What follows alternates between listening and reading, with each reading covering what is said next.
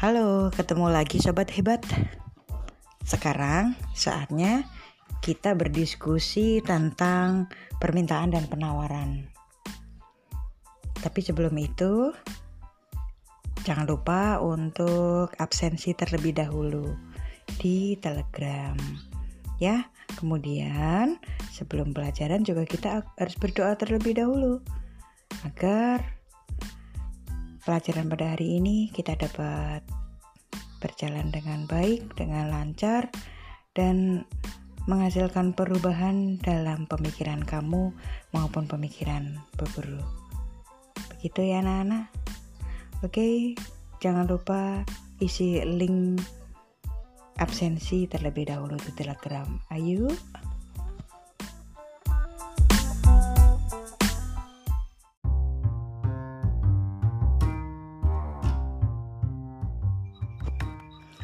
Apa kabarmu adik-adik sayang?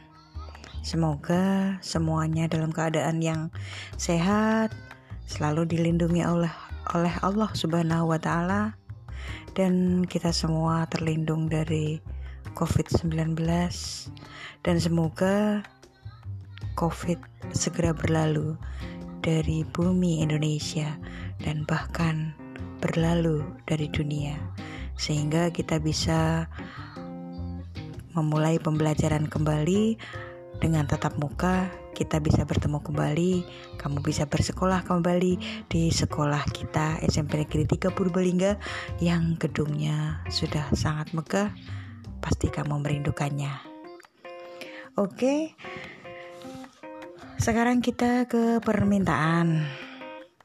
Kita sering mendengar permintaan penawaran dalam konteks pelajaran ekonomi kita sering mendengar tentang permintaan dan penawaran.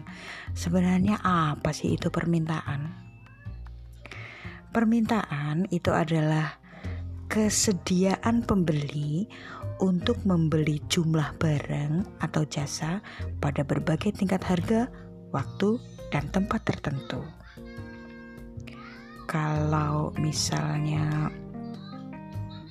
biar gampang kamu menerjemahkan, ketika ada kata permintaan, maka dalam benak kita itu berarti pembelian. Begitu ya? Itu adalah permintaan. Definisinya. Sekali lagi, definisi permintaan adalah kesediaan pembeli untuk membeli sejumlah barang atau jasa pada berbagai tingkat harga, waktu, dan tempat tertentu. Kemudian hukum permintaan. Bagaimana hukum permintaan itu? Wah, ada hukumnya juga ya. Hukum permintaan menerangkan sifat hubungan permintaan barang dan jasa dengan harganya. Hukumnya begini. Semakin rendah harga suatu barang, maka semakin banyak barang yang diminta. Dan sebaliknya, Makin tinggi harga barang, maka jumlah yang diminta barangnya akan semakin berkurang. Jadi ini di sini ada hubungan uh, yang berbanding terbalik. Ketika harga barang rendah, maka barang yang diminta banyak. Ketika harga barang tinggi, uh, barang yang diminta sedikit. Ini kita bisa mencontohkan begini. Sekarang kan udah mulai musim, udah ada tuh di tempat-tempat buah itu rambutan. Coba uh, Bu Guru pernah uh, beli ya kemarin rambutan itu satu kilonya itu sekarang masih sepuluh ribu. Ketika rambutan sepuluh ribu, ya permintaan terhadap rambutan itu masih sedikit karena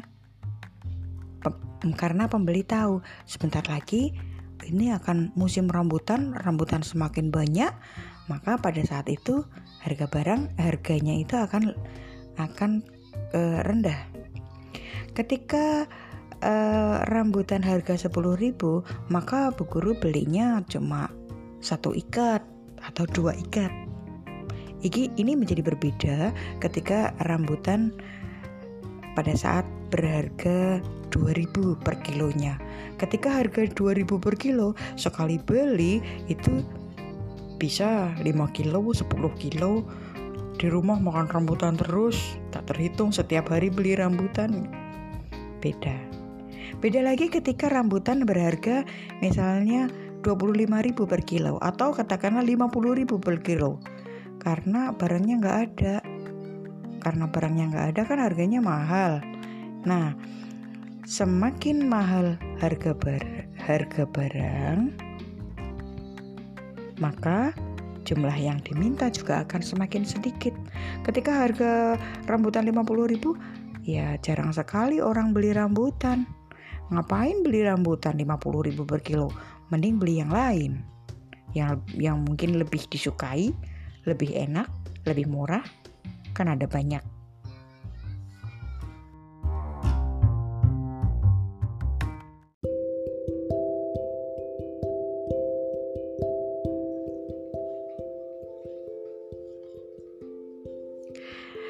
Sekarang kita ke faktor-faktor yang mempengaruhi permintaan. Paling tidak ada delapan faktor yang mm, mempengaruhi permintaan. Yang pertama adalah harga barang. Tadi kan sudah dibilang, ketika harga barang naik, maka uh, permintaan akan turun. Ketika harga barang turun, maka permintaan akan naik. Tadi contohnya rambutan. Itu adalah faktor yang pertama, harga barang. Faktor yang kedua itu adalah pendapatan masyarakat. Pendapatan yang diterima masyarakat akan mempengaruhi besar kecilnya permintaan terhadap barang atau jasa. Ketika seseorang uh, berpenghasilan berpenghasilan uh, 100 ribu per bulan. Ke per bulan? Ini misal aja ya. Itu maka dia uh, dengan uang segitu permintaan yang bisa dia yang bisa dia penuhi itu akan sedikit. Beli beras aja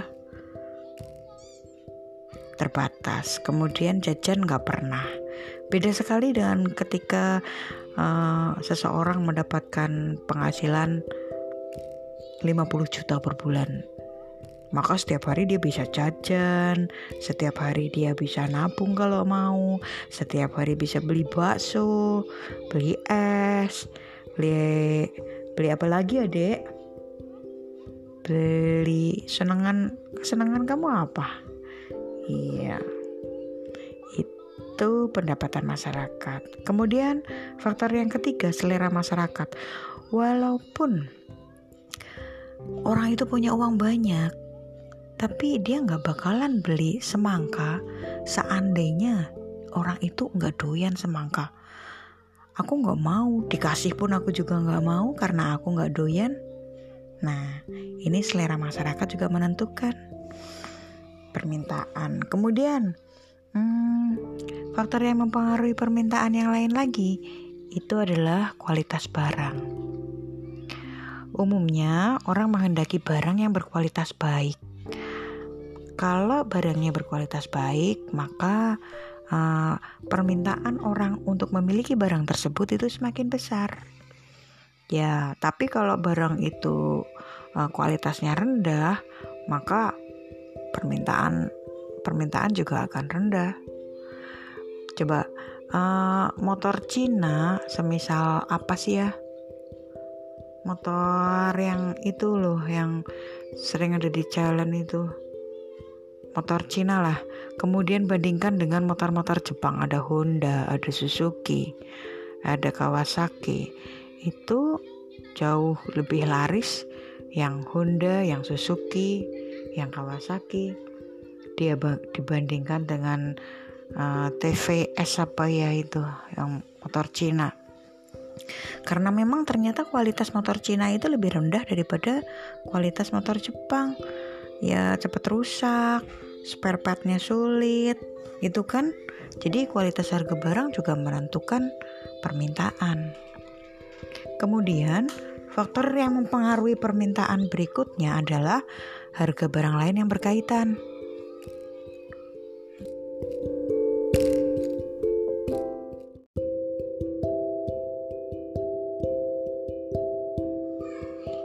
Sampai mana tadi?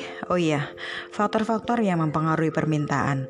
Tadi kan kita sudah uh, sudah tahu bahwa faktor-faktor yang mempengaruhi permintaan yang pertama adalah harga barang, yang kedua pendapatan masyarakat, yang ketiga selera masyarakat, yang keempat kualitas barang, kemudian yang kelima tadi adalah harga barang lain yang berkaitan. Dalam hal ini kita harus tahu apa itu barang substitusi dan barang komplementer. Barang substitusi itu adalah barang yang bisa saling menggantikan. Enggak ada A, masih ada B. Enggak ada beras, masih ada singkong. Enggak ada teh, masih ada kopi dan sejenisnya itu barang substitusi saling menggantikan. Kemudian ada juga barang komplementer. Barang komplementer itu adalah barang yang saling melengkapi, komplit, komplementer, komplit, saling melengkapi. Misalnya, kalau ada kopi, pasti akan ada gula. Kalau ada kompor gas, pasti akan ada tabung gasnya, ada regulatornya. Itu adalah contoh barang komplementer. Nah, Kalian sudah tahu barang komplementer dan barang substitusi. Coba sekarang apa saja barang substitusi selain yang dicontohkan Bu Guru tadi dan juga apa saja barang komplementer selain yang dicontohkan Bu Guru tadi? Bisa nggak mencontohkannya? Kemudian faktor yang berikutnya adalah waktu. Bahwa faktor bahwa permintaan itu dipengaruhi juga oleh waktu. Ketika musim hujan, maka jas hujan itu akan sangat laris. Berbeda ketika musim panas, eh ketika musim panas jas hujan eh, penjualannya sedikit berkurang. Beda lagi misalnya kita mencontohkan lagi masker. Masker pada saat ini itu kita semuanya saja punya masker lebih dari satu. Pembelian masker tinggi. Tapi bandingkan dengan 2-3 tahun yang lalu, hampir semua dari kita tidak membutuhkan masker.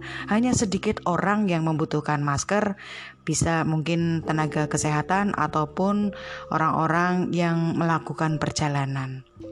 Itu tentang waktu. Kemudian, Faktor lain yang mempengaruhi permintaan itu adalah jumlah penduduk. Jelas, jumlah penduduk yang besar, maka permintaan barang dan jasa itu akan meningkat. Kalau jumlah dan jumlah penduduknya itu sedikit, maka permintaan barang jasa itu juga sedikit. Kemudian ada juga uh, faktor yang mempengaruhi permintaan itu adalah kejadian yang akan datang. Misalnya, uh, kita tahu bahwa pemerintah besok atau nanti malam jam 12 malam nanti BBM akan naik. Apa yang terjadi sebelum jam 12 malam, maka semua orang berbondong-bondong, orang yang berkepentingan ya, berbondong-bondong pergi ke SPBU untuk membeli bensin. Jadi kita sudah tahu bahwa faktor-faktor yang mempengaruhi permintaan itu ada delapan hal sedikitnya. Coba kalian uh, rangkum ada berapa faktor yang mempengaruhi permintaan. Tadi Bu Guru sudah uh, sedikitnya sudah mencontohkan delapan. Kemudian sekarang kita menginjak ke uh, selanjutnya itu adalah ke jenis-jenis permintaan. Ada beberapa jenis permintaan ya. Yang pertama adalah permintaan berdasarkan daya beli konsumen dan yang kedua adalah berdasarkan jumlah konsumen. Jadi, berdasarkan daya beli dan berdasarkan jumlah. Berdasarkan daya beli, jenis permintaan ini ada tiga: permintaan absolut, permintaan potensial, dan permintaan efektif. Bedanya apa? Permintaan absolut adalah permintaan yang tidak disertai daya beli. Misalnya, Bu Guru nih pengen banget beli mobil. Tapi gaji Bu Guru tidak mencukupi untuk membeli mobil. Saya hanya kepengen saja. Nah, itu yang dimaksud dengan permintaan absolut. Apakah adik-adik punya uh, contoh permintaan absolut? Kemudian permintaan potensial. Permen, permintaan potensial adalah permintaan yang disertai daya beli tapi belum digunakan untuk beli barang atau jasa yang diinginkan. Jadi potensial. Dia pengen punya uang tapi belum beli. Kenapa belum beli? Ya mungkin ada pertimbangan tertentu. Misalnya saya punya uang udah nabung nih untuk beli HP. Tapi beli HP-nya besok ketika akan kenaikan kelas. Itu baru diperbolehkan oleh Bapak Ibu. Boleh beli HP kalau naik kelas. Nah, berarti kan sekarang belum beli HP, padahal uangnya sudah ada. Itu contoh permintaan potensial. Apakah adik-adik bisa mencontohkan permintaan potensial lainnya? Kemudian permintaan efektif. Permintaan efektif ini merupakan permintaan yang disertai daya beli dan sudah digunakan untuk membeli barang, barang dan jasa yang diinginkan. Sudah dibeli. Misalnya, aku lapar. Aku lapar, maka ketika aku lapar, aku akan memutuskan membeli bakso, misalnya, dengan uang saku yang aku miliki. Nah, itu permintaan efektif. Permintaan yang disertai daya beli dan sudah digunakan untuk membeli barang atau jasa yang diinginkan. Jadi, tiga permintaan itu, permintaan absolut, permintaan potensial, dan permintaan efektif adalah permintaan yang berdasarkan daya beli konsumen ya. Kemudian, jenis permintaan yang kedua adalah permintaan yang berdasarkan jumlah konsumen. Permintaan ini dibedakan jadi dua lagi, permintaan individu dan permintaan kolektif. Individu atau kolektif. Kamu bisa mencontohkan sendiri. Aku pengen es krim. Aku pengen uh, es degan, aku pengen teh manis, aku pengen es jeruk. Nah, itu permintaan individu. Kemudian per permintaan kolektif itu per permintaan oleh sekelompok individu. Misalnya dalam kelas 8A membutuhkan LKS. Eh gimana kita butuh LKS IPS? Yuk kita beli sama-sama. Ada yang mengkoordinir, misalnya bendaharanya mengkoordinir, yuk beli LKS di koperasi sekolah Misalnya, itu adalah contoh permintaan kolektif. Sampai di sini jelas?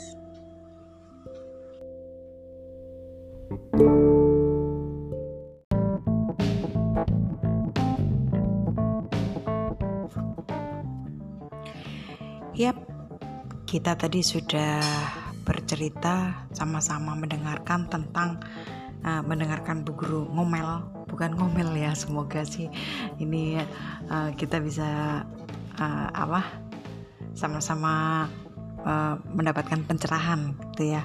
Ngomel sih enggak emang biasa ngomel.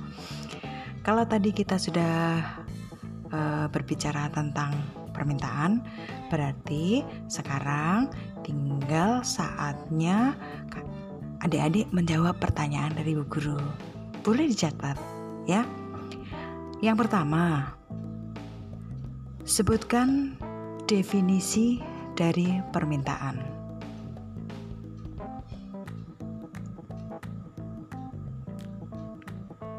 Sebutkan definisi dari permintaan. Boleh sekalian mencatat ya? Catat dulu, jawabannya nanti mikir lagi. Yang kedua, pertanyaan kedua, bagaimanakah bunyi hukum permintaan. Bagaimanakah bunyi hukum permintaan?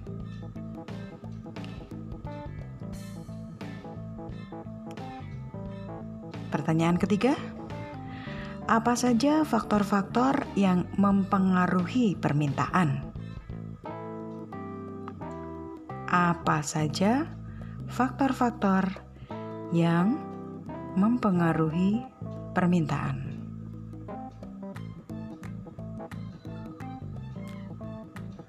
Yang keempat,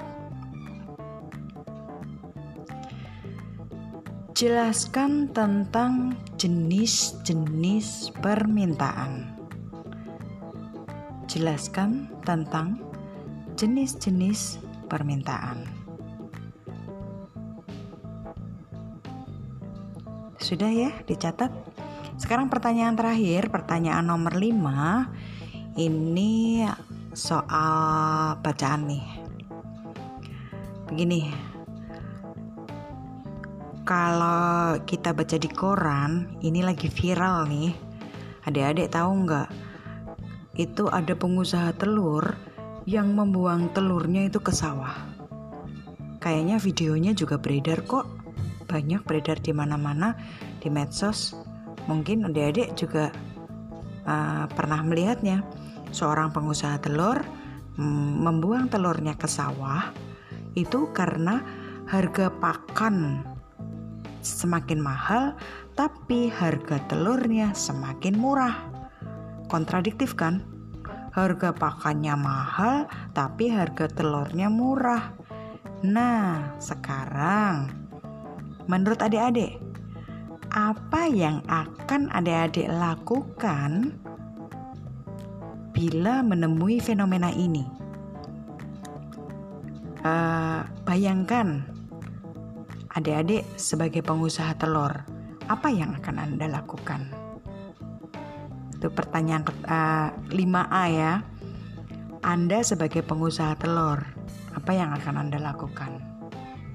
Kemudian hmm, 5B